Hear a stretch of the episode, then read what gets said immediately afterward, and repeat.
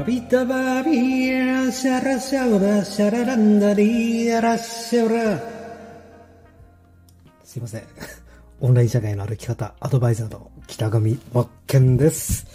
えー、どうも、こんばんはになりますね。えー、あの、冒頭部分の歌はですね、えー、多分マニアックすぎて、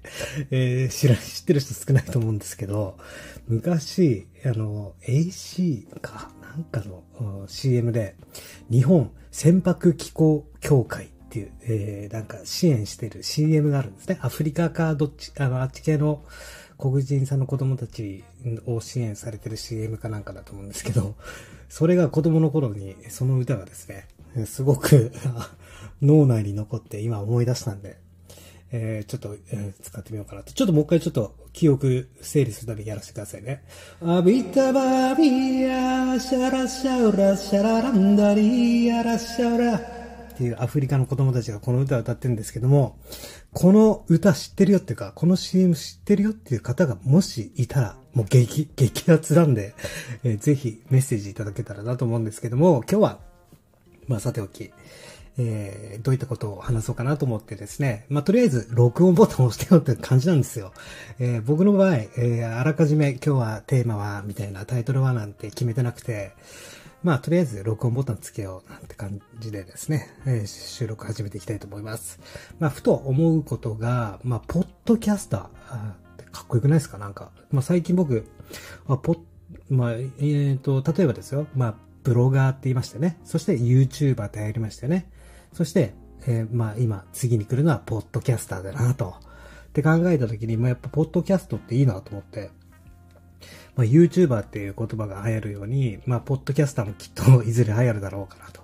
すごくなんか、ポッドキャスターってかっこいいなと思って、まあ目指そうかなと思っております。えー、で、そのポッドキャスターの魅力は、まあ最近ですね、あるポッドキャスターの方を聞いていて、わ、すごくかっこいいなと思ったんですよね。でももちろん喋りも上手だし、まあ話の構成とか、まあ本当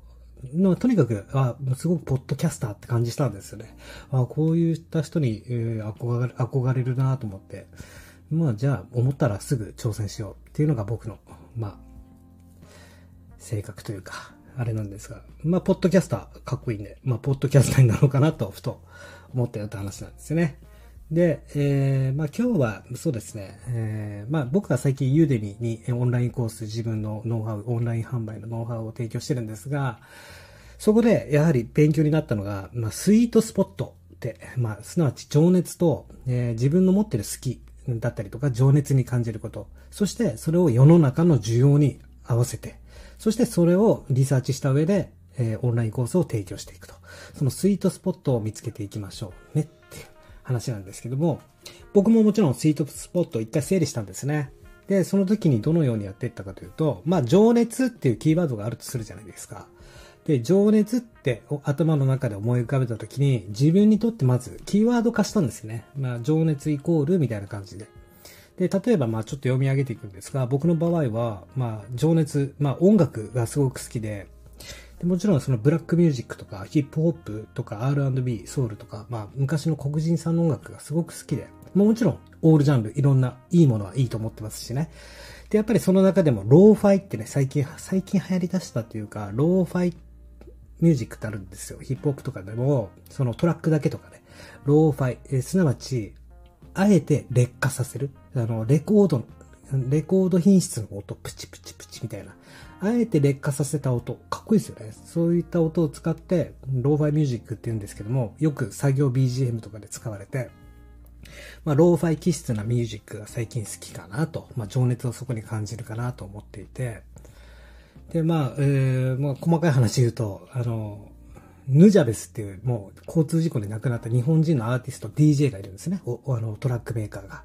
事故で死んじゃったんですけど、セバジュンさんっていう方なんですが、その方がね、えー、まあ、ローファイ、えー、音楽を誕生させたと言われてて、結構世界的に、亡くなった後からも世界的にも評価されていて、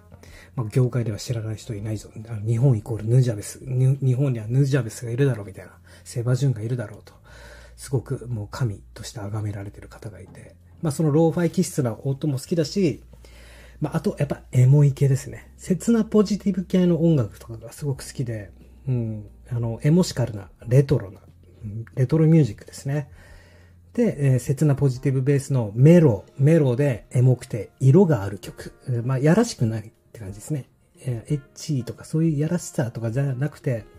エモいなーみたいな。もう感情がくすぶられるなみたいな。切ないんだけどすげえ感情が、ああの、動かされてポジティブになるみたいな。切なポジティブとか、そういった音楽が好きで、まあ、昔で言うと、この西海岸ミュージック、まあ、ヒップホップとかで言うと、ウェスサイミュージックとか、まあ、こってこての G ファンクとかはあんまり、えー、好みではなかったんですけども、メロチックな G ファンク、カリフォルニア、カリフォルニアミュージックとか、まあそういったウェスサイサウンドがすごく好きで、まあ全部繋がってるんですけどね。で、まあ音楽で言うと、そういった、まあフリースタイルのもそうだし、最近のフリースタイルバトルとかのフリースタイルとかはあまり好きじゃないんですけど、まあ、昔な自由な、感じ。えーまあ今の日本人で例えるなら、うん鎮座とオペレスが一番好きかなって感じですかね。まあいろんな方、好きな方いらっしゃいますけど、アーティスト、オジロザウルスとか僕好きだし、まあ話、音楽の話すると多分2、3時間話せるんで、えっ、ー、と、今日はこの辺でやめときますが、まあ情熱を洗い出した時にまずは音楽だと。で、人生って考えたときに、人生っていうカテゴリー、情熱イコール、じゃあ人生っていうカテゴリーに分けたときに、次に何が浮かんだかというと、やっぱ気づいていくこと、気づきをアイデアに変えていくとか、まあ、気づきが自分にとって情熱感じるんですね。あ、いいこと見つけたっていうか、これとこれが繋がったとか、そこからじゃあ次新しいアイデアが発想。で、その自由、自由も好きだし、もう気づいていく、アイデアマラソンしていくっていうことがすごく情熱に感じることだったりとか、あとはじゃあビジネスっていうカテゴリーに分かれ分けたとしたら、やはり、えー、仕組みを構築していくとか、集客動線だったりとか、商品設計だとか、まあ自分の事業の仕組みを構築していくっていうのが情熱を感じる。あとはブランディングですね。付加価値をつけていく。石ころを磨いてダイヤモンドに見せる。みたいな。セルフブランディングが僕すごい得意というかもう情熱そこにしか感じないぐらい。自分で自社ブランドを立ち上げてしまうぐらい、ブランディングっていうのはすごく好きで。あと、そうですね。まあ自動化。やはりこれも自動化が好きだし、えー、まあ、かといって全自動っていうのはロボット気質で好きじゃないんですね。完全自動とかはあんまり好きじゃないし、半自動でいいんです。とにかく自動化する。こういったことがすごい好きだし、あとはジグソーパズルでビジネスを考えていくとか、えー、何をするにもジグソーパズル形式で外枠を埋めて中をどんどん埋めていくんだよっていう思考がすごい好き。あとはマインドマップを使った記憶術だったりとか思考整理術っていうのも好きですね。で、あとはビジネスで例えるならキャッチコピー。このキャッチコピーを出すっていうのがすごく好きだし、ん特に自分自身のキャッチコピーとかは出すのはすごく苦手なんですけど、他人の人の、人のやってることのキャッチコピーって出すのめちゃくちゃ好きなんですよ。で、あとはテンプレートっていう言葉も好きですね。ひな形。テンプレートを使うとか、テンプレートを作る。あとは進捗だったりとか、ロードマップですよね。あサクセスパスとか、マイルストーンとか最近僕は勉強させていただいたんですが、そういった言葉がすごく非常に好きだし、そういうことを作るのも好き。で、あとは箱作り。これも好きですね。箱作り、あらかた最初に、もう最初からどっぷり、えー、一個一個細かくやるんではなくて、まずはポイントポイント箱を作って、宝の地図を作って、で、どんどん中身を埋めていく箱作りっていうのがすごい好きです。あとはコンセプト設計。これも好きですね。あとはモデリングすること。で、僕が、まあ、勝手に作った造語なんですが、モデリング。あの、徹底的にパクる TTP ってよく言いますね。だけど僕は TTPK って言って、徹底的にパクって、そしてから自分なりに改造する K。TTPK ってよく言うんですけども、やっぱりモデリングって非常に大事だし、だけど僕の中でもうまるっきり、やはりあの、0から10まで、えー、パクるというか、そっくりそのままやるっていうのは、ちょっと違うかなと思ってて、ある程度3、4ぐらいまでモデリングしたら、すぐ自分のフィルターを通して、経営してあげる、改造してあげる、生み出していってあげる。これが非常に僕の中では思考が、あの、潤滑に巡るかなと。なので TTPK、モデリング、こういったこともすごい好きだと。あとはやっぱりベンチマークっていうですね。まあ、アマゾン販売を中心ですけども、まあ、ユーデミとかでもそうなんですが、やはりプラットフォームで販売していると、ライバルっていうのがもう避けても通れない道なんで、やはりモデリング、ベンチマークですね。ベンチマーク。ある一人の売れてる人をしっかり徹底的に見ていく。ベンチマークするっていうのが好きだし、その人よりも1ミリでも勝つ方法を見つけ出すってことがすごい好きなんですよ。ああの人はベンチマークしてるあの人が、あこういうこと、こういったことをやってるんだ。じゃあ、こっちはこういうふうにさせてもらうよと。こういったベンチマークが好きだっていうことですね。あとはこれです。心理。購買心理、行動心理。これも好きです。なぜそういうふうに買うっていう心理が働いたのかとか、購買心理ですね。これも昔からすごい好きで、そうですね。あとはデザイン。デザインっていうカテゴリーに分かれたとしたら、分けたとしたら、配色とアクセントカラーですね。配色っていうのもすごい好きだし、補色とかありますよね。ちゃんと色には意味があって、それをちゃんとうまく使い分ける、られるようになりたいと思ってるし、そこに対するアクセント、操る、アクセントカラーっていうのをすごく非常に好き。で、それを僕はキャンバ主体でいろいろ作っていくんですが、やっぱキャンバしか勝たんと思ってるんですよ。フォトショップ、イラストレーターとかやっぱりプロのデザイナーって今後使っていかなきゃいけないと思うんですけど、僕はそこのレベルまで行こうと思ってなくて、もちろん、あの、フォトショップ、イラストレーター仕事で使いますけども、アマゾンの商品画像を作ったりするのに必要なんですけど、まあ、キャンバでもできるよねって話なんですよね。キャンバで補えるし、なぜキャンバがいいかというと、最短で素材にアクセスできるクラウド上で動かすことができる。そして他外部ツールと連携することがすごい画期的で最最先端を走ってるなって感じがするので、まあオーストラリアの会社ですけど、すごくここから伸びるんじゃないかなキャンバですね。あとは、まあ、クールなデザイン、モダンチックなデザインとかも好きだし、黄金比率って知ってます？黄金比。日本が編み出した黄金比とか。えっ、ー、とね、にわかダイヤモンドって知ってます ?YouTube ににわかダイヤモンドって検索すると、プロモーションビデオが出てくるんですけど、めちゃくちゃかっこいいですよ。日本を代表するダイヤモンド、にわかダイヤモンド。で、その作られてる、作るまでの工程に黄金比率、えー、とあと白銀比だったかな。そういった昔ながらの比率をデザインに当てるって。えー、まあそういった黄金比率っていうのも好きだし、うん、黄金比率っていうのは1対1.63だったかな。1.6ぐらいの割合。これを黄金比率って言って、えっ、ー、と、カタツムリとか、ああいう渦巻きとか、花とか、自然にあるものすべて黄金比率で成り立ってるよとか。こういったことを知っていくとすごく魅力的に感じるんですよね。爆弾トークで引き続きお話しさせていただきます。で、次に世の中というカテゴリーに分けた、分けたときに、まあ、クラシカルなアイテム。まあ、ヴィンテージだったりとか、アンティーク、古き良きものですよね。古き良きものにすごく心奪われるし、レトロな印象を受けるものだったりとか、まあ、盆栽っていうのもすごい好きなんですね。あの、和の心、盆栽ですね。で、洗練されたスタイリッシュなモダン、こういったデザイン、まあ世の中のこういったものをかき集めてるよと僕はですね。あとはノスタルジックな空間とかそういったこともすごく好きです。そして、あとは人に対して、えー、情熱を感じることと言ったらやはり、まあ、だったらこうしてみたらっていうご提案ですね。これは TED という、あの、プレゼンテーションの、ありますよね。えー、動画というか、トって有名ですよね。そこで日本人が、ロケットを作った日本人がってた話で、昔学校の先生に小学校の頃に、えー、お前はどうせダメだ。どうせ無理だから。諦めろ、夢なんてうの、みたいなこと言われて、すごく悲しかったと。だけど、その人のおじいちゃんが、あ,、ね、あの、大きい手で頭をなぜながら、だったらこうしてみたらっていうふうに言ってもらったらかって話も薄、記憶が薄々ですが、これやっぱり人に対してだったらこうしてみたらと。どうせ無理は悪魔の言葉だよってことなんですね。だからそういうどうせ無理とかって言うんじゃなくて、だったらこうしてみたら。これって大事ですよね。やはり何歳だろうが、年上だろうが、年下だろうが、その人はその人の人生を生きてきてるわけなんですよ。だからよくね、僕あまり人、人間関係で好きじゃないのが、えっ、ー、と、何？年上の人に対して生意気ななんか口調で話すとか、上から目線で話す人、若者とかいるじゃないですか。ああいうの終わってるだと思うんですよ、普通に。ね。いやいや、あんたよりもう何年も先に生きてますからね。その分、あんたとは違う道のりを、あんたよりも何年も過ごしてるんだよっていうふうに僕はいつも言いたいんですよ。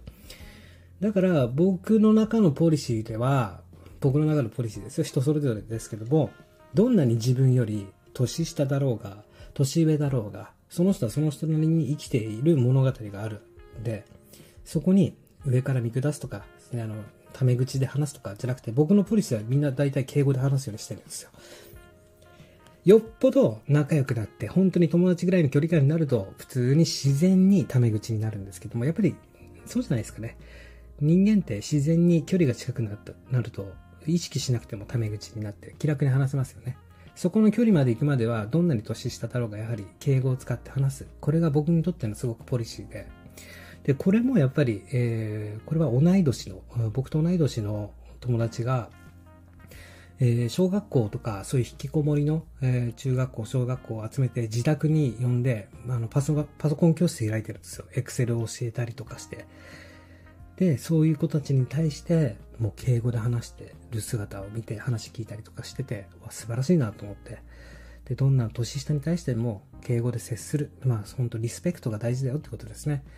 だから、まあ、ちょっと話長くなりますが、だったらこうしてみたらっていう意識を持つことが非常に大事かなと。ここに僕は情熱を感じますよと。あとは潜在能力。これを引き立てる。これにすごく情熱を感じる。あとは付加価値ですね。付加価値をつけることに。うん。あとはゴール設計。まあ、これらが情熱というキーワードが浮かんだ時に、そしてそこからカテゴリー分け、世の中、人生、デザイン、ビジネスとか、音楽とか好きなことをカテゴリー分けした時に細かく出てくることかなと。で、今度は、ここまで出たら次は、ここで終わりじゃないんですよ。ちょっと今日は話長くなります。30分ぐらいになります。ラジオ感覚で聞いてくれたら嬉しいです。えー、情熱プラススキルですよね。今度は世の中の需要に合わせていかなければいけないんで、今度はじゃあ情熱プラススキルの部分ですよね。じゃあ僕の場合、ユーデミーでオンラインコース出したりとか、自分でオンラインスクール立ち上げるのに、え、コース展開するのに、じゃあどういった自分の情熱をスキル、スキルというか、え、形にしていくか。って考えたときに、じゃあ僕の中でじゃあ次に情熱としてかんあの感じるの、感じるというか好きなのがマーケティング。そしてデザイン。うん、そしてライティングだったり、マインド仕事術って言って、まあ、僕はもうオンライン社会の歩き方っていうコンセプトで、オンライン販売、今までやってきた経験、ノウハウを全部デジタルコンテンツ化しようと思っていて、で、その中でやはり今まで一番大切だなと思ったのはやっぱマーケティングなんですよね。で、マーケティングを抑えた上でデザインスキルだったりとか、コピーライティングのスキルっていうのも必要になってくるなと思うし、僕は販売提供スキル、3種の神器は、このマーケティングスキルと、えー、デザインスキルと、そして、えー、コピーライティングのライティングスキル。この3つだと思うんですよ。で、これにもちゃんと理由があって、デザインスキルというものはデザインだからお客様、相手、販売する相手、お客様ですよね。お客様が目に留めてもらう、あ、このデザインいいなとか、なんだこのデザイン、この色はとか、こういったことが大事になるからデザインのスキルって最低限見せる、視覚的に伝える。この部分で大切だなと思ってますし、コピーライティングの部分だって、セールスライティングだったりとか、いろいろありますよね。えー、ウェブライティングだとか、えー、あの、コピーライティングもそうですけども、ライティングの部分とか、えー、そういったお客様を要は納得させるとか、感情を動かすとか、目でそれも見るんですけども、頭の中で想像させるとか、そういったことで伝えるという意味では、コピーライティングのスキルって必須だなと思います。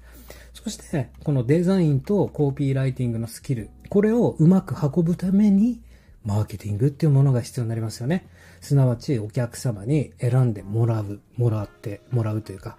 お客様に見つけてもらうとか、潤滑にスムーズに伝えるために。で、僕の中でマーケティングイコールベルトコンベヤーって思っていて、やはりお客様と自分との距離をスムーズに潤滑に活かせるためのものだなと思ってるんですよ。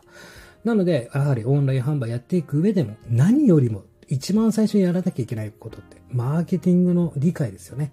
で、マーケティングって聞いただけでやっぱり、あの、中小企業が使うような難しいものでしょとか、MBA が取った人が使うものなんでしょって考えがちなんですけども、違いますよね。マーケティングっていう難しい言葉に感じるだけであって、あの、商売する上で一番大事なことかなと思うんですよ。何よりも。これを、こういったことをですよ。学校とか、まあ専門学校とかあるんでしょうけど、こういったことを子供のうちから教えてあげたら一番いいのになと思ってはいます。なので、まあちょっと話が脱線しそうになったんで、一旦戻ります。えー、マーケティングを主体にデザインスキルやコピーライティング、これに僕は情熱を感じております。そしてオンライン販売を教えられるということに情熱を感じますし、まあ集客のやり方だったりを教えることもできる。今までの経験を活かしてですね。で、こういったオンライン講座、ユーデミに出している講座を作ることもできるし、まあネット販売の戦略を立てることができると。まあ、ネット販売を個人に教えることができるし、ネット販売のサイトを作ることだって教えられる。販売方法も教えられるし、もうやり方、えー、ですね。えー、コツですよね。こういった秘訣を教えることができると。すなわち、まあ、DRM じゃないんですけども、大げさに言うと、まあ、集客の部分と教育する部分と販売の部分に必要なコンテンツをどうやってやっていったらいいかと、こういったことを伝えることができるよと。で、僕自身は Amazon 販売主体でやってますけども、こういったここならでのマーケティングも教えられます。えー、僕自身ですね、ビジネスパートナーとかに、えー、ここならでもう活躍されてる方とかいらっしゃるので、やはり、やはり情報とか入ってくるんで、で、やっぱり最終的にオンライン販売、物販だろうが、サービス系だろうが、結局誰かが手にするってことなんですよ。お客様がその価値を買うってことなんで、どこのプラットフォームであろうが、基本、本質は一緒なんですね。なので、まあ、ここならでのマーケティングを教えることもできるし、あもちろん Amazon、うん、メルカリとか、まあ、プラットフォーム全般で販売することを教えることができるよと。で、えー、ちょっと、まあ、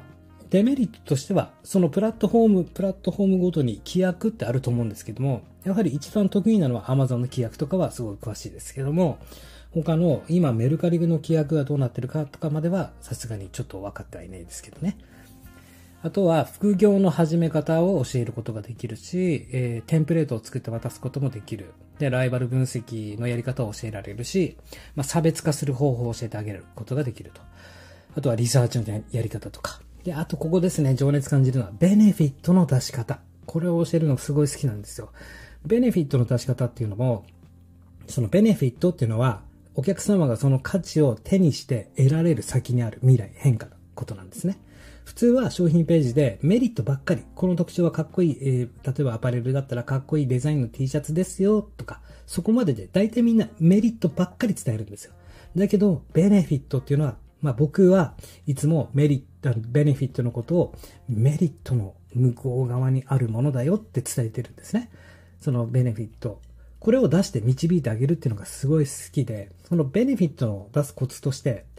えー、何々なので何々だっていうのを繰り返していくんですね。例えばじゃあ、かっこいい T シャツなので、周りからをかっこいいと思われる。なので、みたいな。おのずと自分に自信が湧いてくる。なので、外に出るのが楽しくなる。なので、みたいな。他にも髪型にもおしゃれするようになり。なので、みたいな。女性と出会う。なので、結婚できる。みたいな。どんどんどんどん深掘りしていくんですね。で、その中でベネフィットの中でも、感情的ベネフィットだとか、行動部分に刺さるベネフィットだとか、未来を変えるベネフィットって3種類ぐらい分けられるんですけど、こういったことを振り分けしていくっていうのもすごい好きだよと。で、続いて、マインドマップも大好きです。マインドマップで思考整理する。これらをマインドマップで表していったりとか、えマインドマップのいいところって自分の思考を上空から俯瞰して見下ろすみたいな。常に全体像を把握しておくっていうので、マインドマップを活用するのがすごい好きですよと。ここに情熱を感じます。まあ、こういったマインドマップの使い方だったりとか、まあ、コンセプト設計を作ってあげることとか、まあ、ウェブツールを今までやってきたオンライン販売で活用してきたウェブツール、自分が使ってきたものとかも知ってるんで、そういったものを伝えることができると。で、自社、自社サイトを作ることができる。あと、プラットフォームでの販売方法を知っている。で、コーポレートサイトの作り方も自分で作ったことがあるんで知っていると。で、ポートフォリオのアイデアを出すこともできるよと。これらが、じゃあマーケティングの部分で情熱を感じることだなと。で、デザインに関しては、まあ、キャンバーを作ってサムネイルを作ることができるし、画像の切り抜きとか加工、まあ、白抜き、文字入れとか、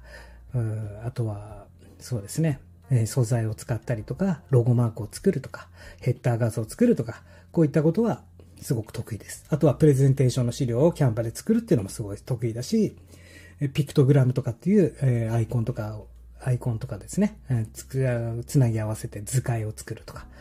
あとは、ピンタレストを使うのがとっても情熱感じてます。本当に好きなんです、ピンタレスト、実は。僕のアイディアとか、そのオンライン販売、こういったデジタルコンテンツを作る源の部分ってピンタレストなんですよ。ピンタレストやっぱりデザインスキルが、デザインスキルの高い人たちの投稿がいっぱいあるんで、いつもアイデアはピンタレストから拾ってくるよと。じゃあ続いてデザインが終わってライティングの部分ですね。先ほど言ったベネフィットとか商品説明文。そして商品の構成部分ですね。まあアパレル販売、まあオンラインのネット販売、物販とかだったら、やっぱりパッと見で買える、買うか買わないかって決まるし、ライバルも羅列してるんで、気象転結の構成じゃダメなんですね。決起焦点。最初、もう最初に結論を持ってくる。まあどういうことかというと、すなわち権威性とか実績とか、売上ナンバーワンのなんだかこんだかですっていう、ね、実績権威性を先頭に持っていく。気象転結で例えるなら、もう結論を先に持っていくっていう文章構成の作り方っていうか、組み立て方っていうのもすごい得意で、えー、そういったことも教えてあげられるよと。あとはコピーライティング、あとは LP 作成ですね。で、穴埋め式の LP 作成テンプレートとか使って、えー、作ってあげるっていうのもすごい得意です。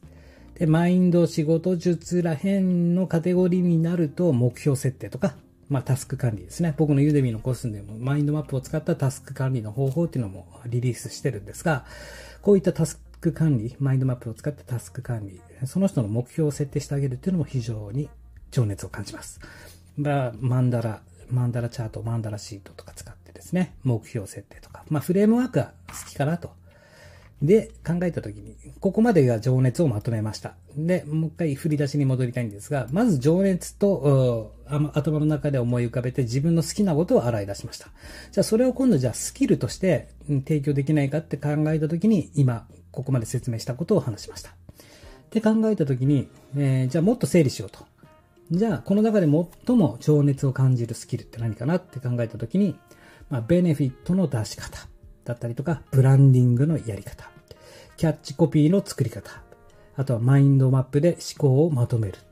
あとは目標設定を作るとか、キャンバでデザインで伝える、あとコンセプト、オンライン販売の土台を作る、まあ、ストーリーテリングとか、この辺が、えー、自分にとっての情熱、スイートスポットになっていくかなと思っております。で、こういったことを、まあ、情熱をもとに与えられる世界観と価値として見たら、やっぱりピンタレストを使ったブランドアイテムの集め方だったりとか、まあ、発信のテーマだったりとか、いろいろあるんですけども、まとめると、まあ、オンライン販売のノウハウを固めて、消化させてあげたいと。もっともっと、えー、集めてきてあげたいと。で、誰かを成長させる。そのためにはブランディングを学びなさいよとブランディングを学びつつ、マーケティング学んだり、デザインの方法、画像加工スキルだとか、そういったオンライン社会を歩いていくために必要なことを学んでいきましょうねっていうのを伝えていこうと思っております。で、じゃあどういった人に伝えるのかと言いますと、やはりまあ大きく分けるとフリーランスだし、フリーランスでも初心者ではなくて、初中級者ぐらいかなと思ってます。まずは挑戦してみたんだけども、えー、思うように売れないとか、どうやってオンライン販売ってやってったらいいかがいまいちつかめてない人に向けて、やっぱり独学で学びたい人もいると思うんで、僕みたく。で、独学独学のオンライン販売のノウハウ屋さんとして、DIY キットとしてですね、販売スキルを個別に小分けして、全部渡すんではなくて、DIY キットとして、えー、渡してあげたいなと。まあ、これが自分のできることかなと思いました。ちょっと、えー、まあ自分語りになってるんですが、ちょっと振り出しに戻りますね。ポッドキャスターです。えー、マイクに向かって好きなことをね、今日は話しているんですが、ユーネミンでオンラインコース出すときにやはりこのスイートスポット、情熱を固める、企画を最初に立てる、そして需要のあるコースを作っていく。これが重要になってくると思うんで、僕はここをまず一回整理してからカテゴリー検索したんですね。一個一個のカテゴリーがどれだけ、あ、すいませんね。どれだけ、一個一個のカテゴリーにどれだけ、あの、出品者がいるか、うん、検索結果、どれぐらい出てるか。で、それに対してそこで終わっちゃダメなんですよ。見方としては結局、お客様に買ってもらわなきゃいけばいけないから、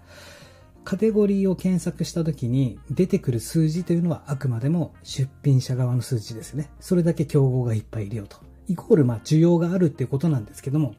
大事なのって売れてる人たちにどれだけレビューがついてどれだけえ、受講生がいるか、ここまで見ていかなきゃいけないですね。どの、じゃあ、カテゴリーの中でも、どういった講座が人気の講座なのか。ここまで見ていく必要があって、で、それを見た後に、やはりネガティブレビューを探していくですよね。人気の講師についている、たくさんレビューがついている中のネガティブなレビュー。そこが自分の座るポジショニングというか座る位置だなと思ってます。イコール、ネガティブレビューを確認するというのは、じゃあそこは足りてない部分だから、じゃあ僕がそのコースを作って補ってあげればいいかなと思って、えー、まあ何を話そうかなと今、とりあえず今日はですね、収録ボタンポチッと押したまでなんですが、まあ、最初にやるのは情熱を整理して、スイートスポットを固めるってことですね。その上で需要のあるコースを展開していく。これが僕のユーデミーの実践挑戦かなと思っております。そして、今売れてるコースっていうのは、まあ、ポツポツと売れてるんですけど、あの、ダントツで1コースだけ売れていて、それはキャンバのコースでしたね。この子ね、ほんとね、ユーデミってすげえなと思うんですけども、何がすげえかって、もちろん出せば出すだけいいんですよ。で、もちろん、えー、質よりも量だけど、やっぱり質があっての量でもあると思うんですね。で、何がすごいかって、もう稼ぎ頭1コースだけで稼いでくれてるんですよ。まあ、まだまだ僕なんて受講生、この、あの、昨日400人行ったまでなんですけども、まだまだ諸先輩方なんて何万とか受講生いますからね。えっ、ー、と、なんとも言えないですけれども、この時点では、あ、ユーデミすげえなと思ったのが、まあ僕は今11コースぐらい出してるんですけど、ダントツで1コースが売り上げ作ってるんですよ。んで、これをごめんなさい、声でかくなってしまって。パレートの法則。80対20ですね。8対2の法則。すなわち、売上の全体の2割が80%の売上を作ってるよ。まさにこのキャンバーの1個、1コースだけなんですよ。この2割のコース、2割部分が全体の8%を作ってるんで、どんどんどんどんこの2割になるコースを展開して出していったらいいなと。まあ、トライアンドエラーですけどね。やはり、マーケティングというのは仮説を立てながら検証していって、継続やり続ける。これが大事になってくるかなと思うんで、まあ、僕の今日のユーデミーの実践ラジオとしましては、まあ、情熱、スイートスポットを固めてやっていきましょうということですね。まず自分の好きをえ整理して、そこから需要のあるカテゴリーだとか、世の中が求めているものに当てられないか。ぜひ参考にしていただけたらなと思います。ちょっと今日は長くなりました。32分。ラジオ代わりに聞いていただけたらいいかなと思います。ケンマリアジュでした。失礼いたします。